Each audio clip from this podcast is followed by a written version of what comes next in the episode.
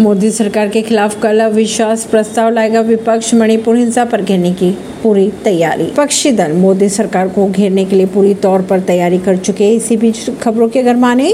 तो विपक्ष बुधवार को मोदी सरकार के खिलाफ अविश्वास प्रस्ताव ला सकता है मणिपुर हिंसा को लेकर देश भर में चर्चाएं की जा रही है आज पीएम मोदी ने विपक्ष पर जमकर साधा निशाना पीएम मोदी ने कहा कि इंडिया नाम रख लेने से कुछ नहीं होता इंडिया तो इंडिया